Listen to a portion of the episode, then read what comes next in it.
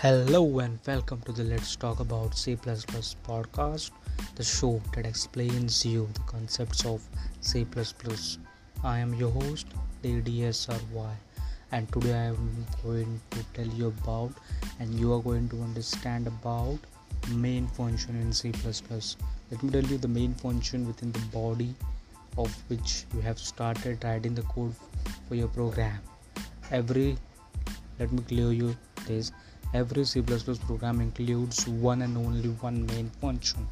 Main function is starting point of any program. Listen carefully. Main function is the starting point of any C++ program. It is a point at which execution of the program is started. Listen carefully. Again, I am telling you. It is the point at which the execution of a program is started.